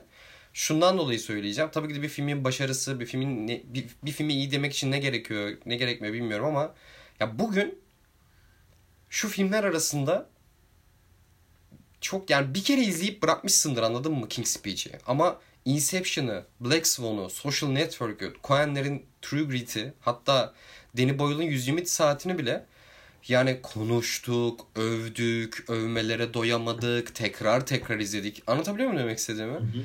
Yani bu arada ileriki yıllarda da en iyi e, fi, en iyi film ödülü alan filmlerde de bunları çok görüyorum mesela. Ya tabii ki de bu bir kıstas değil. Yani bu kötü filme verdiler görece anlamında söylemiyorum ama Hani çünkü yani film özünde hani tekrar izlenebilirlik mi onu başarı sayar? Yoksa gerçekten bir sanat anlamında sesinden işte yönetmenliğine, hikayesinden narration'ına her şeyin iyi olması mı onu iyi kılar? Hani bu hala tartışılan bir şey ama ya böyle de garip bir böyle yani bir dışarı çıkıp böyle bir yabancı olarak baktığında, yabancılaşıp baktığında ya böyle de bir gerçek var mesela. Bilmiyorum Zoran Kralı ben bu arada severim. Hakikaten çok güzel filmdir. Yani iki kere falan izledim ama hani abi adaylara bakıyorum. Fincher'ın Social Network'ü. Aronofsky bugün nefret kusuluyor adama. Nükleer kusuyorlar adama resmen ama çok iyi filmi bence. Son yani son dönemin en iyi filmlerinden Aronofsky'nin. Abi Inception yani tamam Nolan'ı çok sövüyoruz ediyoruz ama Nolan'ın da görece en iyi filmi. En iyi filmlerinden son dönem en iyi filmi. Yani ben hiç sevmem şeyde de hatta konuşmuştuk galiba. Underrated'da mı? Abartılanlarda mı? True Grit'ini çok sevmem ama çok kaliteli filmdir. Yani bunu söylemek istedim sadece en iyi filmler için. Yok doğru bence ya böyle de. bir garip şey tarafı var yani. Bence King's Speech'in buradaki dezavantajı hep böyle zayıf olarak kalacak tarihte. Bu e, zayıf Oscar kazanan zayıf filmler arasında. Mesela bir önceki yılı sayarken King's Speech olsaydı orada hiç kimse itiraz etmezdi. Ama burada dediğin gibi özellikle Black Swan ve bence Social Network ikisi de yani diğer saydığın filmlere de katılıyorum. Ee, ama özellikle Black Swan ve ve benim son 10 yılın en bence en iyi 10 filminden biri. E, hatta abartıp bazen Fincher'ın en iyi filmlerinden biri olduğunu düşünün. Social Network burada çok çok bomba. E, zaten kurguyu alıyor. Uyarlamayı alıyor bir de. Uyarlama var. senaryoyu. E, uyarlama senaryoyu alıyor. E, ama bence mesela bu yılın e, alması gereken King's Speech'ten önceki iki filmi e, işte Black Swan'la dediğim gibi Social Network. Bir taraftan da en iyi yönetmeni de King's Speech'te Tom Hooper kaldırıyor. Aday şeyleri de hani rakipleri de yine Aronofsky. Fincher. Bence Fighter orada filmi Tom, Russell. Ha, bir de Coen kardeşler. Dışında, Tom Hooper dışındaki oradaki diğer tüm yönetmenler Tom Hooper'dan daha iyi yani baktığında. Bir de şey ya kariyer olarak daha iyi demiyorsun. Yani Film, o filmle yok, daha iyi. Demiyorsun. Film buradaki adaylıktaki filmleri işte Black Swan, True Grit, Evet Fighter, abi. Ya tam kesin Yönetmenlik açısından da hepsi Tom Hooper'dan daha iyi yani bu. Ya şey King's Speech'i düşünüyorum şimdi. Hatırladığım kadarıyla yani böyle yönetmenlik be diye bağırabileceğim bir yönetmenliği yoktu. Hikayesi çok özgündü. Çok Colin, araya Colin Firth çok güzel e, yani çok araya gireceğim. duyguları taşıyordu. Özür dilerim. Yok, yani. King's Speech yönetmenlikte bağırmazsın. Sadece şöyle vay be ne oyunculuk diye bağırırsın. Ha işte onu diyorum. Yani yani Colin Firth abi çok sade, çok gerçekçi. Hatta kendisinde böyle e, tabii ki tanınıyordu Colin Firth. Hatta bir önceki yılda Sirius Man'le falan adaydı ama e, baktığı zaman Colin Firth'i de aslında çok geniş kitlelere e, tanıtan da film oldu aslında baktığın Çok da iyi oynuyor bu arada. Ödülü, ödül, aldığı ödülden yana benim bir şeyim yok. Bak, kesinlikle yok yok benim de öyle. Ama hani yönetmenlik yani işte atmosferinden sesine, kurgusundan sonra busuna hakimiyet olarak Aronofsky'nin Black Swan'la Fincher'ın Social Network'ü çok iyi ki Coen'lerin yani True Grit filmi de öyle yani. Yani şeyi, o yüzden diyorum King's Speech'i hatırlıyorum. Bir tek Colin Firth'un bütün o karakteri canlandırması, o yani o performansla yükselmesi, hikayenin özgünlüğü. Yani sinematik anlamda aklımda kalan bir sahne yok. Onu demeye çalışıyorum. Ama Social Network ve Black Swan'la ilgili sayabileceğim bin tane oha ya bunu bunu bunu nasıl düşünüp de çektin? Yani bu açıdan nasıl bakmayı düşündün diyebileceğim bin tane sahne sayabilirim mesela. O anlamda. Bir garip o yüzden de. Başka tartışılacak da böyle bir e, şey diyebilirsin belki görece. E, orijinal senaryoyu da King's Speech aldı. Ama adayların arasında da görece ona yakın olarak bir Inception derim belki. Inception özgün çok da özgün değil açıkçası. Ee, geçen hatta benzeri olarak David Cronenberg'in Existence filmini söylemiştik hatta e, hatırlarsın. Hani ama ya biraz belki burada. Diğerleri hak eden işte uyarlama senaryo zaten Social Network aldı. Onun dışında Okey var mı ekleyeceğim şey bu Yok. sene? O zaman 2012'ye geçiyorum kardeşim. Olur abi. 2012 bak benim tiksindiğim sen, sene bu. Sen say o zaman şimdi sırayla sayalım. Benim tiksindiğim ve çok tartışma yani o dönem okey deyip kabul et, kabul ettiğim bir yıl ama hani dönüp bugün baktığımda çok kızdım bir sene aslında. Sayıyorum. Ee, en iyi film The Artist alıyor e, Hazan Avishus'un filmi. Adaylar arasında da şey yani rakipler arasında da Scorsese'nin Hugo. E, Woody Allen'ın Midnight in Paris. Moneyball. E, Savaş Atı. E, Senden Bana Kalan The Descendants. E, Tree of Life. E, Terence Malick var. The Help Duyguları Rengi çok da güzel filmdir. Bir de Extremely Loud and Incredibly Close. Çok gürültülü ve çok yakın filmi. Bunların arasında artist alıyor. Hemen hızlıca sayıyorum. En iyi performans artist filmdeki Jean Dujardin alıyor bu arada. Ee, kadın oyuncuyu o, o dönem Margaret Thatcher'ın filmi olan biyograf, biyopik e, Iron Lady'de Meryl Streep alıyor. E, Beginners filmiyle Christopher Plummer da yardımcı oyuncuyu alıyor. Yardımcı erkek oyuncuyu. Yardımcı kadın oyuncuyu da yine Help filminde Octavia Spencer ki çok tatlı bir kadındır bu arada. Bir de mükemmel performansı. Ee, gelelim en iyi yönetmene. Ee, burada da Martin Scorsese aday, Terence Malick aday, Woody Allen, Alexander Payne. Müthiş insanlar bu arada. Kariyerlerini, yani Woody Allen'ı hayatı anlamında söylemiyorum ama hani kariyer anlamında, sinema kariyeri anlamında. Yani rüştünü mükemmel ispatlamış yönetmenler. Artistle Michel Hazanavicius alıyor. Ee, Okey bunun hemen hızlıca geçiyorum. Konuşuyoruz üzerine zaten. Ee, orijinal e, senaryoda Midnight Paris alıyor. Uyarlama senaryoda da The Descendants alıyor. Senden bana kalan. Bu filmi iki kere farklı şekilde şey yaptım. Telaffuz ettim. Okey abi. Var mı yorum? Abi bu bence en rezil yıl dediğin gibi. Ya, evet. Çok çok bence uzun uzun ya da konuşmaya da gerek yok. Evet artist bir şey deniyor orada. Sessiz sinemaya saygı e, şeyi duruşu olarak. Artisti iyi film mi kötü film mi bence çok çok çok yani zaten bu iş her zaman görecedir ama artist çok çok kişisel bakılması gereken bir film. Yani bence kişiden kişiye çok değişiklik gösterebilen bir şey var beğenilme anlamında. Yani böyle konsensus oluşturması üzerinde neredeyse imkansız filmlerden biri. Çünkü çok farklı bir şey yapıyor kendince yıllar sonra. Aslında evet, böyle bir türün ya türünün öncüsü demeyeyim de bir yolda açıyor aslında ya sözünü kestim pardon da şu anlamda. Ya bir kopya film yani eski dönemdeki filmlerin aynısını teknik anlamda bugün çekmenin kopyasından bahsediyorum. Bu Menk'te de eleştirmiştik bunu. Hı hı. Abi bu 2011'de artistin ödül almasından sonra bir dönem filmi ya da döneme öykünen bütün filmlerde bu teknik uygulandı ya. Hani bu anlamda biraz önce de demek istiyorum açıkçası. Çoğu, çoğunda uygulandı ama şöyle bir şey var işte artiste bence hiç boş bir film baktığın zaman. Ne kadar bir şeylere yani. referans verse de. Ama genel olarak filmi izlediğinde de e, sinemayı seven, sinemanın o görsel tarafını seven insanların üzerinde bıraktığı etki de tartışılmaz. O da okey, ona da okeyim ama şimdi diğer adaylara baktığım zaman bence bunların arasında en iyi film Moneyball bence bana kalırsa. Moneyball'u ben çok çok severim. Hatta arada bir iki ayda bir falan açıp Moneyball'u izlerim. Çok iyi Moneyball... bir spor filmi değil mi? Evet abi yani şöyle sadece spor e, nihayeti spor filmi ama e, o kadar güzel bir anlatımı var ki normalde çok çok basit sıradan bir hikayeyi konuyu öylesine güzel e, şekilde biçimlendiriyor ki yönetmen. E, çok böyle insan e, böyle izledikten sonra böyle feel good olursun ya böyle hani feel good filmleri vardır ya. Onun bence en güzel örneklerinden biri. Kurgusu falan da taş gibi film abi. Öyle söyleyebilirim. Hugo'yu da ben beğenirim mesela. Scorsese külliyatında çok fazla e, şey yapılmaz. Ama Hugo da böyle o feel good filmlerinden biri. O da iyi. Midnight in Paris Evet e, Woody Allen üzerinde çok konuşmak istemiyorum şimdi ama Midnight in Paris de çok insanı iyi hissettiren bir film. Ve Tree of Life zaten tartışmaya gerek yok. Terence Malick.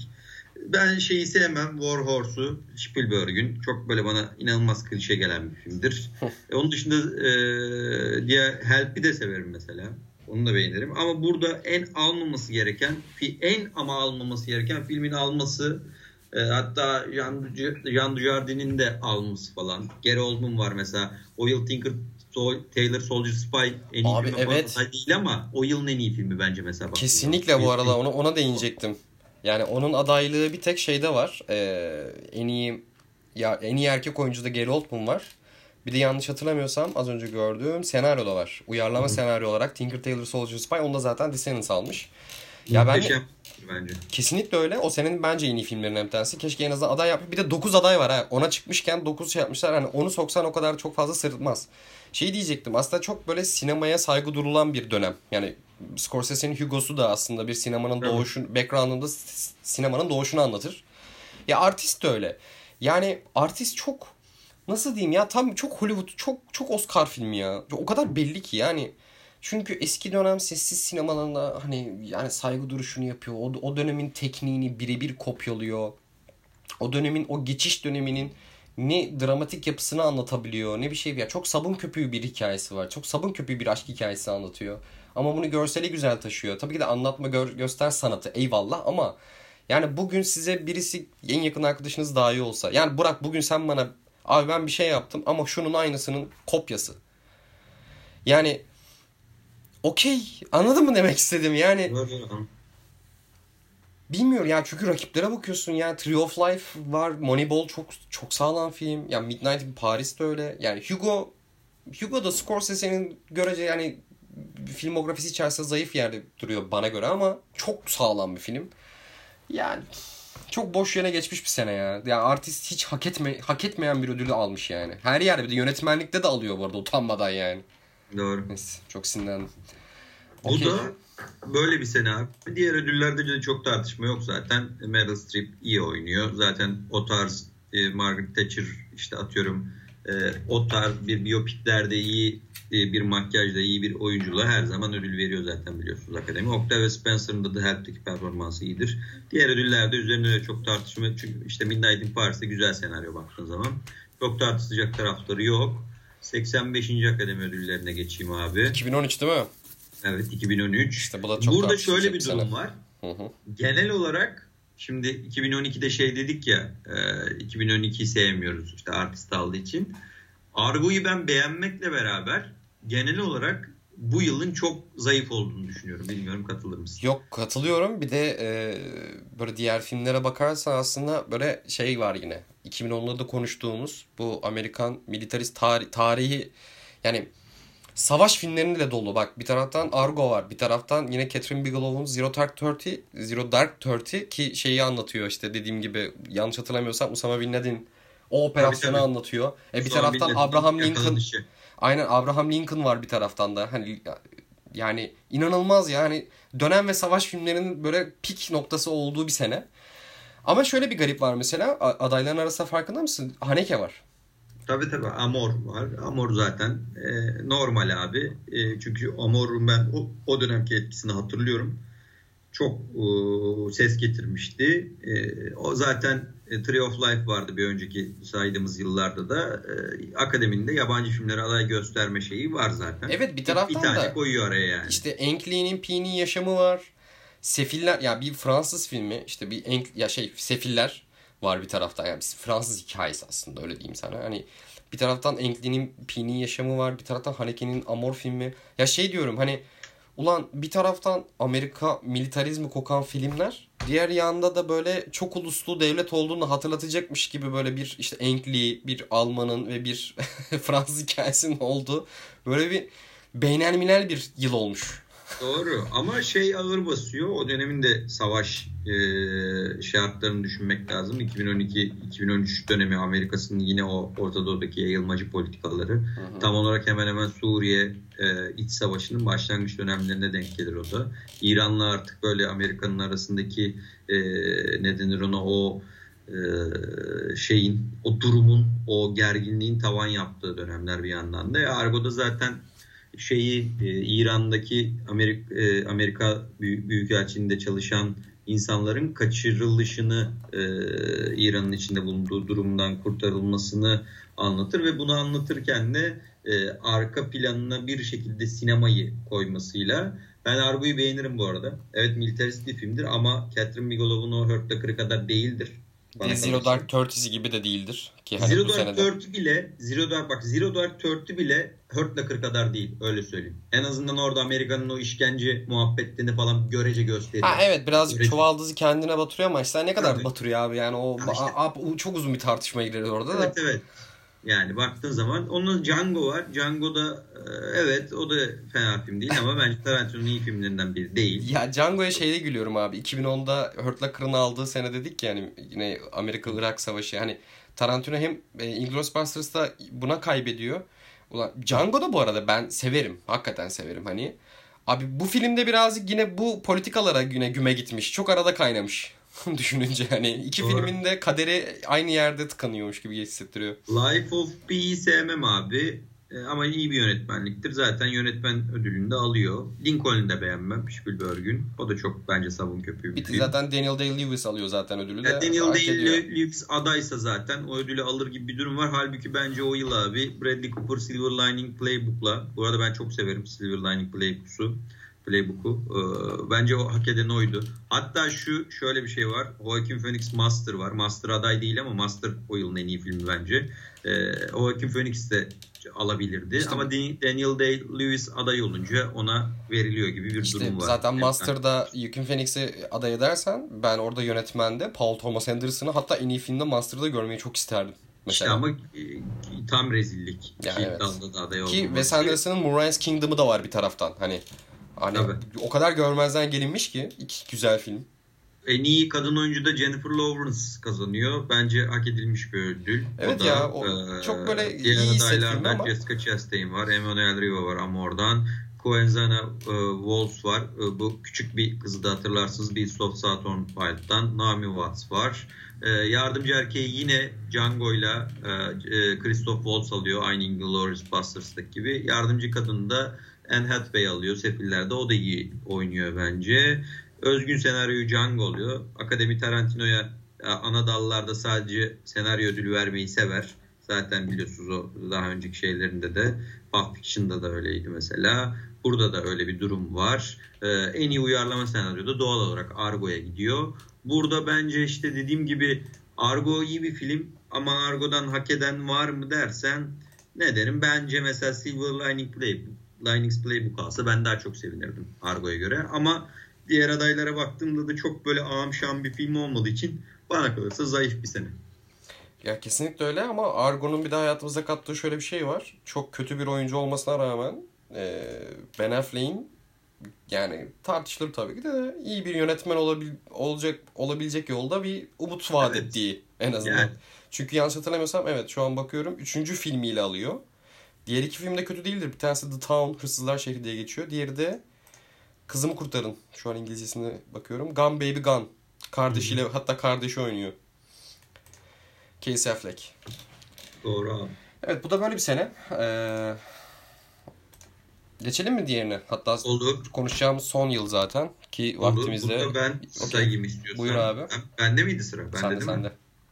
Tamam abi. Önce ben hızlıca adayları ve kazananları tüm dallarda sayayım. Sonra üzerine konuşalım tek tek.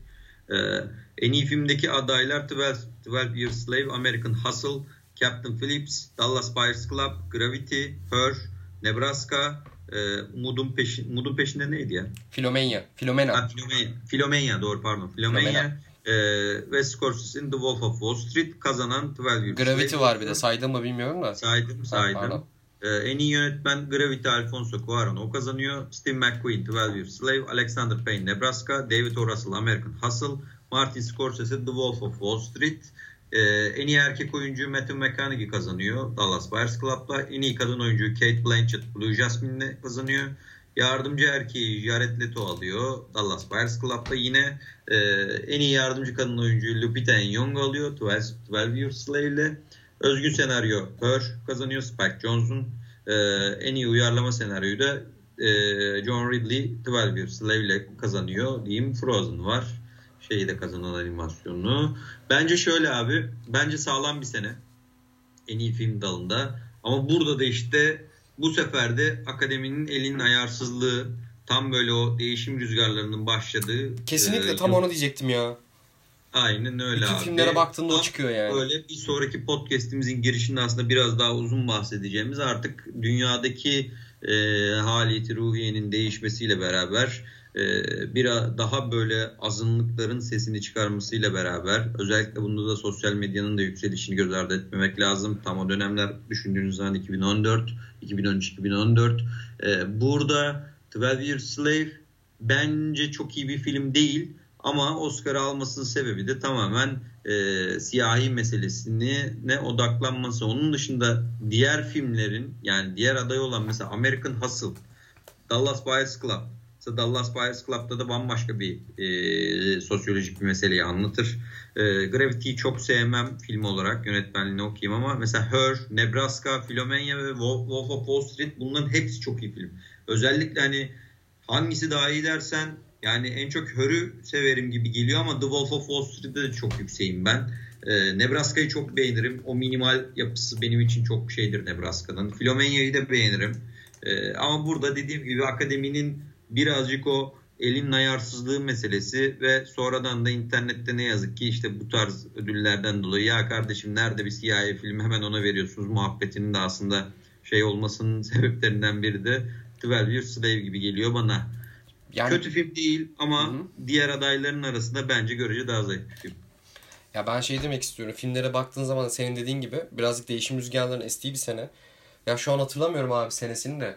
Yanlış hatırlamıyorsam Ferguson olay Ferguson olayları o dönem mi Tabii. patlıyordu? 2014 ya diye hatırlıyorum. bir dönem olması lazım. Ya denk geliyor mu bilmiyorum da ya şu var çünkü baktığın zaman Amerika artık kendi yani Amerika şimdi sinemayı her ne kadar propaganda evet, amacı olarak kullanmış olsa da yani hemen hemen kazan kaynıyor Ferguson olayları 2014'te. Kesinlikle filmlere de bakacak olursan aslında artık Amerika kendisiyle hesaplaşmaya başlamış. Bak 12 Years, 12 Years a Slave öyle.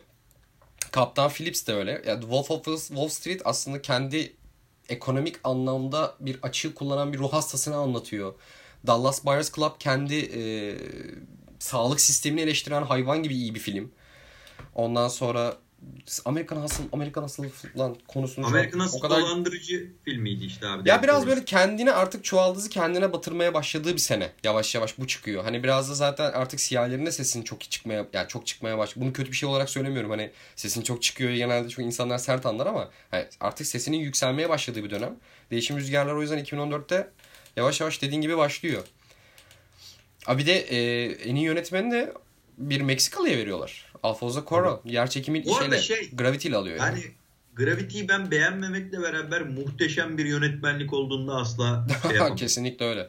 Yani Kesinlikle Gravity, öyle. Gravity nasıl bir film dersen okey abi derim. Yani en kaba tabiriyle okey ne izledik biz baktığın zaman e, uzayda bir yalnızlık hikayesi, bir psikolojik bir hikaye izledik ama ya işte o, orada şey ya abi biraz da şöyle bir şey var. Mesela insanlar Christopher Nolan'a da bunu çok büyük hayranlık olarak görüyor ki ben de öyle görüyorum. Hani elinde hayvan gibi dijital teknolojiler varken CGI yapmak yerine o seti gerçekten kurmak hani e, ekranda izlediğin şeylerin aslında bir anlamda set anlamında gerçek olması ki Gravity'nin de şeyine kamera arkasına bakacak olursanız hakikaten orada Sandra Block o aletle beraber dönüyor. Kamera onlarla beraber dönüyor. Hani Abi etkin bir CGI kullanımı da var nihayetinde. Ya, ya CGI hiç yok demiyorum tabi de yani mesela şey örne örnek veriyorum. Inception'da da bir sürü CGI var ama Inception'daki o e, ikonik e, şeyde koridordaki kavga sahnesini gerçekten real bir e, şey kurup set kurup hani hani anlatabildim mi? Bu, bu tarz gerçeklik bu, bu iyi bir yönetmenlik olarak addediliyor aslında birazcık da.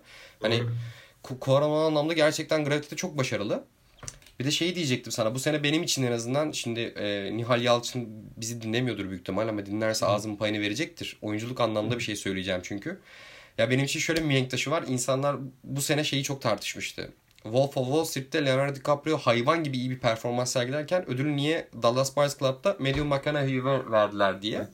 Çok kilo vermişti çünkü bir Çok, role girmiş. Yani yok şey tartışması. Ben hep bunu örnek olarak bu seneyi şeyde gösteriyorum abi. Hani abi bir deliği mi yani delice oynamak mı iyi bir oyunculuktur böyle hani overreact yapmak iyi bir oyunculuk mudur yoksa karakterinin sınırları çerçevesinde o duyguları uç bir şekilde yansıtabilmek mi iyi bir oyunculuktur?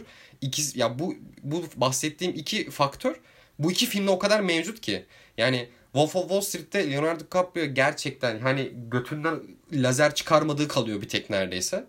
Ama yani Matthew McConaughey'nin verdiği o karakterin verdiği o bütün duyguları o kadar güzel taşıyor ki sırtlıyor ki. Ya işte oyunculuk budur diyorsun biraz da. Yani özür dilerim buradan Nihal Yalçın'la bir şekilde gidiyorsa eğer bu podcast. oyunculuk hakkında konuşuyorum ama. Düşün. Bence de yani burada yazık olan yine Scorsese dedeme oluyor. Yani Wolf of Wall Street gibi bir film de inanılmaz bir film bence. Yani böyle bir filmi o yaşta çekebilmek çok övdük daha önceki podcastlerimizde. O yüzden çok detay girmeyeceğim. Ama yani en iyi film alamaması rezillik baktığın zaman. Yani Twelve Years Slave'e gitmesi. Ee, yönetmeni Cuaron'a itirazım yok ama Scorsese de asla asla bir şey demem. Ki asıl rezillik burada Leonardo DiCaprio'nun burada vermemeler ödülü çok çok inanılmaz bir şekilde. Matthew McConaughey'e neden verdiklerinin motivasyonu çok iyi anlıyorum. Okey ama Leonardo DiCaprio'dan başka burada ödül alabilecek insan yoktu bu yıl. Sonrasında burada vermedik lan deyip orada da kötü oynamıyor ama şeye de vermeleri işte konuşacağız bir sonraki podcast'te. Neydi ya Bird, Birdman'in e, Inarritu'nun hangi filmde vermişler DiCaprio'ya? Ay. Aa dur şey Revenant. Ha Revenant'da vermeleri. Ama bu Kate sene... Blanchett'da Kate Blanchett'da hiçbir itirazım yok. Çok iyi oynuyor Blue Jasmine'de. Blue Jasmine'in en güzel şeyi bence Kate Blanchett. Yardımcı erkek oyuncuya da bir itirazım var. Orada da şöyle bir durum var. Ee, yani Yine Leto dışındaki herkes Leto da orada trans bir karakter oynuyor biliyorsun. Hı hı. O sebeple evet zor bir rol ama bir yandan da avantajlı bir rol. Biraz önceki senin bahsettiğin sebeplerden dolayı ama asıl orada Barkat Abdi bence kesinlikle alması gerekiyordu. Muhteşem bir oyunculuk. Bir, bir yandan da böyle tipinin de o role getirdiği uyum falan çok önemli. Hı hı. Şeye hiç itirazım yok. Lupita Nyong'o'ya. Çok iyi oynuyordu çünkü. Hatta ee, çok da güzel bir elbisesi vardı bak hatırlıyorum. Müthiş bir elbisesi vardı ödül töreninde. Bu törende şöyle ilginç bir nokta var. Hatırlarsınız. Ee, o meşhur selfie bu törende Ay, Allah kahretsin. Selfie'nin hayatımıza girdiği sene değil mi bu? Yani giriyordu ufak ufak ama bu orada Ellen DeGeneres'in sunucu Ellen DeGeneres'in belli ki Samsung şeyi virali için. Evet evet. O tüm ünlü oyuncularla birlikte işte içinde Brad Pitt var, Angelina Jolie var, Fassbender var falan filan hatırladığım kadarıyla Lupita Nyong'o var. Lupita Nyong'o'nun kardeşi var çok alakası bir şekilde. yani o o selfie'den sonra e, o fotoğraftan sonra selfie kavramının hayatımızda geldiği yer ve bak kaç yıl geçti hala bir şekilde koruyor şeyini. Hatta bir ara Twitter'da en fazla like alan pardon Instagram ya da Twitter'da en fazla like alan fotoğraftı falan filan. Öyle bir ilginç bir özelliği var abi bu yılında. Ben bu yılı çok şöyle dediğim gibi 12 Years Slave'in kazanmasına kızmam dışında genel olarak iyi bir yıl olarak değerlendirebilirim totalde. Ben sadece iki tane filmin hakkının çok yendiğini düşünüyorum. Ee, yani bence ödül alanlardan daha iyi film diye yani en azından hayatımızda ve duygusal anlamda yeri çok daha büyük. Birincisi Coen'lerin Inside Llewyn Davis bu arada. Hı hı. Diğeri de Denis Villeneuve'ın ben çok severim. Çok iyi bir polisi olan Prisoners. Evet. Ki yani çok ya sadece sinematografide aday olmuşlar neredeyse yani. Ee, Inside Llewyn Davis hepsinden daha iyi bir film bu arada. Kesinlikle öyle. Prisoners da öyle yani hepsinden daha iyi diyemem ama mesela oyunculuklarda en azından bilmiyorum adaylar mıydı da Jack Gyllenhaal'la e, Hugh Jackman'ın görmeyi çok isterdim. Değiller. Aday bile değiller yani. inanılmaz. Neyse vakitte geçiyor. Uzun uzun bunu tartışmayı çok isterdim abi. E, istersen hızlıca sorulara geçelim. Var mı ekleyeceğim bir şey bu yılla ilgili? Sorulara geçmeden şeyi ekleyeyim abi. Bu yıla dair bir anekdot vermiştim. Bir de Argo'yu konuştuk ya orada söyleyecektim unuttum. Orada da çok Ekşi'de çok güzel bir entry var. Hep bunu söylüyorum. Belki daha önceki podcastlerde de söyledim. Argo'nun biliyorsunuz İran sahneleri Türkiye'de çekiliyor. evet. Sahneleri. Çocuğun birinin bir entrisi var işte çok güldüm ona. İşte bir gün bir pazar günü eczacıymış çocuk. Eczaneye gidiyorum. İşte nöbet sırası bizde diyor. İşte sabahtan eczaneyi açmaya gideceğim diyor. Ulan diyor şeyi kapatmışlar diyor Galata Köprüsü'nü. Böyle bir çekim için. Ya geçirmiyor polis bir türlü falan. Ya işte eczaneye gideceğim işim var falan filan laf anlatmaya çalışıyor. İçinden de şey diyor ulan e, sikeyim diyor sanki diyor Oscar'lık film çekiyorsunuz altı üstü arka sokaklar çekiyorsunuz Allah bilir falan diyor ama halbuki orada gerçekten de Argo çekiliyor ve Oscar oluyor abi. Bu da ben çok... Affleck falan yani... var orada böyle. Biraz gitse sete falan böyle, görecek. Çok güzel sevdiğim bir anekdot da abi. O çocuğa en, en büyük şok ne olurdu biliyor musun? Ben Affleck'in baş ağrıdığı için o eczaneye gelip gerçekten bir aspirin istemesi. Evet o da güzel oldu. bir taraftan bunu kapatmadan önce de ben de şey eklemek istiyorum. Çünkü bir sonraki bölümde bence bunu da konuşuruz. Çünkü çok büyük bir etki yani et, bir sosyolojik olarak bir faktörlerden bir tanesi. 2014 2000 2000 sonrası en çok izlenen Oscar ödül töreni oluyor. Bundan sonra bir düşüşe geçiyor ki onların nedenlerini falan konuşuruz zaten. Çünkü hı hı. dünya da değişmeye işte burada başlıyor aslında. Hani sadece Amerikan tarafı sadece Hollywood tarafı değil. Hani bugün şey az önce bahsettiğimiz gibi filmlere bakacak olursak da Amerika'nın sosyokültürel olarak da bir değişime girdiği ve artık kendiyle hesaplaşmaya başladığı bir sene aslında görece tabii. Hani daha önceki seneler bütün Amerikan tarihi hakkında konuşmuyorum da gözle görülebilir olarak söylüyorum. Ee, bundan sonra da abi inanılmaz bir değişim rüzgarı başlıyor ki zaten bu böyle Oscar'ın reytinglerine kadar düşmüş. Biz 2020'ye kadar konuşacağımız için artık böyle Oscar Akademi tarafının böyle saçmaladığı kısımlara da geleceğiz. Hani e, o, onu konuşacağımız için aslında önceden bir bilgi olarak bunu vermek istedim. Okey böyle 5 yılı konuştuk 2010-2014 arası. Bir sonraki bölümde de 2016 şey pardon 2014-2020 arasını konuşuruz. Hı hı. Ee, istersen hızlıca sorulara geçeyim. Neler söylenmiş, neler şey yapmış. Varsa ekleyeceğim bir şey tabii o ayrı konu. Yok yok ee, gayet güzel derli toplu konuştuk. Okay. Ee, dediğim gibi ikinci turda konuşacağız zaten. Alışacağız ya bu bir saate sığdırmayı. Hadi bakalım. Ee, Işıtan Günay sormuş. Film sektörü sinemalardan online platformlara dönerken akademi ödüllerinin geçerliği ne seviyededir? Online platformlara neredeyse her ay onlarca içerik gelip geldiği gibi tüketilirken yılda bir ödül yerine alternatif daha sık ödüller olabilir mi? Ee, eleştirel veya yanlı bir soru olacak ama son yıllarda ödül, ödül çeşitliliğinin çok artması ödülü ödülü film algısını sizce nasıl değiş ödüllü film algısını sizce nasıl değiştirdi? Mesela Suicide Squad filminin en iyi saç tasarım Oscar'ı alması la, olması lazım. Bu durum hakkında ne düşünüyorsunuz? Yani Onlar vardı zaten ya. ya teknik dalda alan filmler pazarlama yani vizyona girdiği zaman ne derece hype yaratıyor bilmiyorum ama yani Suicide Squad'ı en iyi saç tasarım ödülü aldı diye gitmeyebilirim ya. Hani En iyi çoğu saç insanın- tasarım makyaj diye geçiyor ödül abi. saç ve makyaj mı doğru? Şey ya bunlar verilmesi gereken ödüller abi. Sonuçta Oscar yani kendi e, o sektörü ödüllendir, ödüllendiriyor, onurlandırıyor. O yüzden bence bunlarda bir sıkıntı yok. Filmin algısında dediğin gibi yani çok teknik dalların e, bence sinefil kendisine sinefil diyen insanlar haricinde çok fazla genç bir kitleye hitap ettiğini ben de düşünmüyorum. İlk soruda da şöyle bir şey var. Online platformlar zaten bambaşka bir çok konuşuyoruz. Artık bir yerden sonra konuşmak da gerçekten de insanı da bir şey yapıyor bu. Evet abi online'a gidiyor bu iş zaten baktığın zaman. Ee, Oscar'ın geçerliliği bence Oscar'ın geçerliliğine zeval vermez. Şöyle olursa. Oscar'da zaten bu yıl göreceğiz bence. Artık dijital platformlara kapatmayacak tamamen kendini. Hatta bu yıl yapacak zaten başka bir şey yok baktığın zaman. Çünkü vizyona giren perdede pandemi şartlarıyla e, vizyonda izlenen bir film olmadı doğru düzgün. Genel olarak tabii ki platformlardaki filmleri aday gösterecek. Burada şöyle bir durum var bence. E, zaten böyle olacaktı. E, bu süreç ister istemez akademiyle dijital platformların arasındaki etkileşim artacaktı. Pandemi sinemanın önümüzdeki 5-10 yılda olmasını beklediğimiz her şeyi 1-2 yıla sığdırdı. Bu kadar net aslında bu soru yani. Ya Ama bence şey olmaz. Ee, Oscar'ın dedik ya başında o kadar büyük bir entertainment haline gelmiş ki Oscar öyle bir e, sos popüler kültürde o kadar büyük bir yeri var ki bence Oscar'ın şeyine bir zarar vermez yani. Ya bir de şeyi sorsana cevap vermek istedim ben arkadaşın da. Ee, şey çok doğru bir şey söylüyor. Aslında bambaşka bir podcast'lik konu aslında bu. Yani şu an üzerimize o- yani bütün izleme e, deneyimi online platform online tarafa taşındığı için üzerimize şu an içerik kusuluyor. Bak film demek istemiyorum onlara ve dizi demek istemiyorum. Gerçekten içerik. Çünkü onlar tüketilmemiz için yapılan yani Netflix bir haftada 10 tane dizi çıkartıyorsa gerçekten bir tanesi özenli iş oluyor. Ya Örnek şey- vermek için söylüyorum. Hani filmlerde de şöyle oluyor. Mesela geçen yıl 2020'nin en listesini yaparken şeyi çok tartıştık. Uncut Gems. Çünkü Uncut Gems senenin başında gösterildi ve o sene o kadar çok iş çıktı ki ve tabii ki de pandemi girdi bir taraftan da. Abi insanlar filmi unuttu. Ya 2020 filmi olduğunu unuttu resmen. Anlatabiliyor yani Işık'tan bundan bahsetmiş birazcık. Senede bir tane değil de alternatif olarak senede iki tane yapılması çok doğru değil.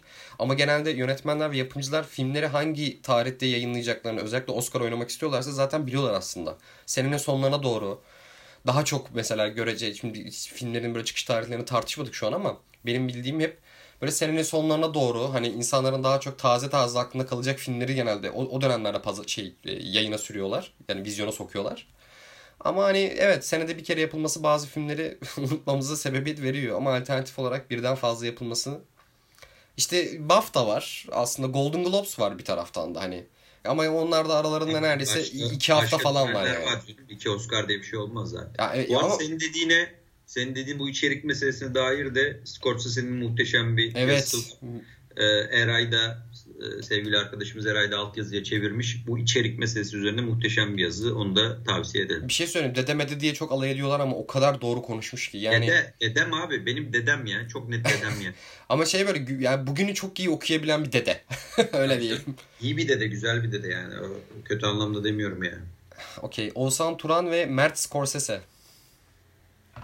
Mert Scorsese'den sonra birazcık durmak istedim. E, ikisi- ikisinin sorusu birbirine benzediği için aynı anda söyledim. Son, birisi son 10 senede verilmiş olan en hak edilmemiş filmi sormuş. Diğeri de en çok hak yenen filmler sıralamasını sormuş. Ben Inside Llewyn Davis ile Francis Ha'yı koyarım demiş. 2010-2020 arasında demiş. Inside, Inside Llewyn Davis'e katılırım. The Masters, The Master'ı da eklerim. Kesinlikle The Master. Ee, var da bayağı aslında orada. Aday aday gösterilmeyerek hak yenen. Ödül alamayan da hak yenen filmler var. Ama en kötü dersen bana kalırsa artist ya. O tartışması artist yani. Hurt Locker'la artist arasındayım ben. İkisi de çok kötü yani. Ben Hurt Locker diyeceğim galiba burada ya. The Artist o kadar evet, nükleer kustum ama. Ben Hurt Locker'a döndüm sen Hurt Locker deyince. Okey. E, Mert bir de başka bir soru sormuş ama o bir sonraki podcast'in konusu diye düşünüyorum. Bir alev, alev almış bir genç kızın portresini sormuş da geçen yıl gözden... Onu o dönem, gözden... o, o yıl geldiğinde Aynen. Aynen. Ee, şekercik. Okey.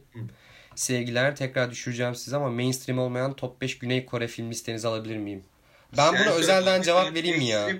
Ben mainstream olmayan 5 tane e, Güney Kore sineması sayamam gerçekten. Tüm samimiyetimle söylüyorum. Sen sayabilirsin. Ben yok şu an sayamam. Hani ben ama bak, kardeş özelden sana yazacağım. Tamam özelden sen şeye gönder. Çünkü yani vakti de yemeyelim diye söylüyorum. Ebu sormuş. Ebu, Bek Ebu Bekir. İyi yayınlar. Önceki 2010-2020 arası ödüllerde yapılan en kötü Best Picture seçimi hangisiydi? Ben 2011 King's Speech ile 2012 Artist arasında kaldım demiş. Çok güzel iki şey arasında kalmışsın. Ama King's Speech'i ben yine görece iyi film olarak görüyorum. Ha, bu ikisi arasında kıyaslarsam artist. Ama az önce Burak'la cevapladık. Bence Hurt Locker. Bu arada Ebu'nun podcastine bir türlü katılamadık. Aa Ebu evet doğru. Aklımızda biz de bir şeyleri oturtuyorduk. Aklımızda dönüş yapacağız abi sana. Evet ya biz de böyle bir arada bir böyle bir konuk falan alın ya orada da konuşalım. Başka yerlerde de konuşalım. Okey son soru olarak Şafak kardeşimizin sorusuna geliyorum. Onu sona bıraktım çünkü e, duygusal bir soru sormuş. e, konuyla ilgili değil ama Daft Punk hakkında birkaç cümle demiş. Çünkü ben onunla Abi, ilgili bir görsel paylaşmıştım. aynen çok bu arada müthiş bir kolaj yapmışsın. Ellerine sağlık. Çok çok. ya son anda aklıma geldi. Daft Punk o, o sırada haberi okudum bir de. Bizim genelde böyle kolajlı görsellerimiz daha doğrusu sosyal medyamızı Furkan yapıyor. Çok da yetenekli. Benim de haddime değil zaten Furkan varken böyle yapmak. Çok güzel bir görsel. Çok tebrik ederim. Daft Punk şöyle abi ben çok üzüldüm. Şu sebeple üzüldüm. Daft Punk herkes çoğu insan için öyle ama benim için gerçekten çok özeldi. Yani e, dört tane albüm var Daft Punk'ın. Arada başka çalışmaları da var ama dört albümü de e, inanılmaz albümler bence. Bir de şey Özel... sormuş ekstra Burak kesiyorum tamam. burada tam yerine geldin. Çünkü Daft Punk'ın Tron albümü hakkındaki düşünceleri sormuş bir taraftan da. Gay- gayet güzel abi. Çünkü o filme Daft Punk giderdi zaten. Hatta filmde izleyenler bilir Daft Punk'ın da içinde olduğu bir sahne var. O mekanın mekandaki çatışma sahnesinde Daft Punk çalar şey e, iki tane ikisi de DJ olarak mekandadır falan. Zaten çok iyi albüm abi ve filmle çok bütünlükçü bir şeyi var baktığın zaman. Ee, ama Daft Punk genel olarak ben şu sebeple üzüldüm. Daft Punk abi çok dört albümde çok iyi olmakla beraber son albümü o Random Access Memorize o kadar güzel bir albüm ki hala ben açıp açıp full dinlerim. Ve çok üzerinden vakit geçti. 7 yıl geçti. 2013'teydi işte 8 7 8 yıl geçti. 8 yıl geçti. Yani bekliyordu abi insanlar Daft Punk bir daha bir şey yapar diye. Çünkü dünyanın müziği birazcık Daft Punk'a doğru evrilmeye başlamış zaten. Synth kullanımı arttı. Tüm dünyada Türkiye'de de yavaş yavaş synth kullanımı artıyor. Derken bu işin asıl e, kafa grubu Daft Punk böyle bir dönemde ne yapacak diye insanlar çok bekliyordu. Ya bir de ben ikisi de tamam böyle nevi şahsına münasır karakterlerdi. Kardeşim sizin Daft Punk olmaktan başka daha önemli ne işiniz olabilir ya? ne işiniz olabilir? Lan 9-5 işim var sanki değil mi yani? yani Ekstra yapıyorsun bunu. Single ikisi de evet farklı çalışmalar yapacak. Bir şey yapacak. Hatta Şafak benim normal Daft Punk'la alakalı attığım tweetin altında şey yazmış. Ya bu soldaki Gaspar Noa ile müzik falan yapıyor. O karıştırmıştır bunun kafasını falan diye. Doğru büyük ihtimalle. Yani genel olarak ben Daft Punk'ı ayrılması da çok üzücü. Bir daha birleşirler mi? Ben zannetmiyorum herkes bir daha birleşirler diyor yok abi o herifler çok nevi şahsına münasır. Bitirdilerse bitirirlerdir belki. Teoman değil abi bu. Hani, Teoman gibi değiller yani. Müziği bırakıp tekrar geri gelmezler Ama listeye göre. Şey e, bundan sonra da eski şarkılarını da sarıp sarıp dinleriz abi ne diyeyim ya. Aynen öyle. Okey var mı ekstra ekleyeceğim bir şey Burak? Abi şunu yavaş yavaş kapatalım. Biz e, bizim podcastlerimizi dinleyenler 3 aşağı 5 yukarı hayata dair bakış açımızı biliyor tabii ki ama bunu da e, söylemezsem içimde kalacak diye söylemek zorundayım. Çünkü Boğaziçi direnişinin e, o işlerin celallendiği noktadan beri bir podcast yapamadığımız için podcast, e, podcast'ta bahsedemedik ama e, direnen e, arkadaşlarıma e, gençler denmesini de çok sevmiyorum. Ben de dedim en başta ama e, onun için de özür dilerim dinlenen arkadaşlarımıza, kardeşlerimize e, arkalarında olduğumuzu elimizden geldiğince ve e, de üniversitelerindeki demokratik ortamı sağlayana kadar direnişlerine devam etmelerini e, umduğumu belirteyim ve ne olursa olsun konu ne olursa olsun koşulsuz bir şekilde arkalarında olduklarını da ben kendi adıma belirteyim. Yani e, aşağı bakmayacağız tekrar hatırlatıp. Aynen öyle. E, ben de şey demek istiyorum. Hani bu kadar karanlık bir dönemdeyken kendi hakları için dışarı çıkıp bir şeyler yapmaya çalışabilen her ya bu cesareti gösterebilen herkese karşı saygım çok sonsuz. E, aynı cesareti kendimde de görmeyi bir gün umut ediyorum. Çünkü hani bunu o yüzden çok fazla seslendiremiyorum seni kadar. Çünkü hani anladın mı? O hattı hiç kendimi Hı-hı. görmüyorum birazcık böyle. Ama buna karşı hani ben ama her türlü sözel ya da hani varlığını ya da sesini sesine ortak olup göstermeyi çok istediğim bir şey. O yüzden hepsine ayrı bir saygı duyuyorum ve yani arkalarında olduğumuzu söylemek istiyorum. Bir taraftan sen söyleyince şey de çok üzdü beni lan. Artık gerçekten birilerine gençler diyebileceğimiz yaşa geldik mi ya? evet evet. O da Allah biraz da yaşlandığımızı gösteriyor.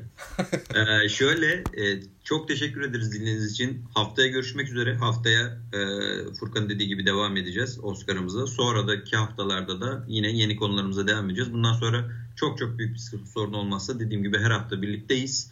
Mikrofon oluyoruz lan dediğim gibi daha işi ciddiye almanın. Çok teşekkür ederiz dinlediğiniz için. Herkese iyi dinlemeler. Teşekkürler. Ağzına sağlık Burak bu arada. Eyvallah abi senin. Haftaya daha güzel bir ses sistemiyle görüşmek üzere. İnşallah. Hadi görüşürüz.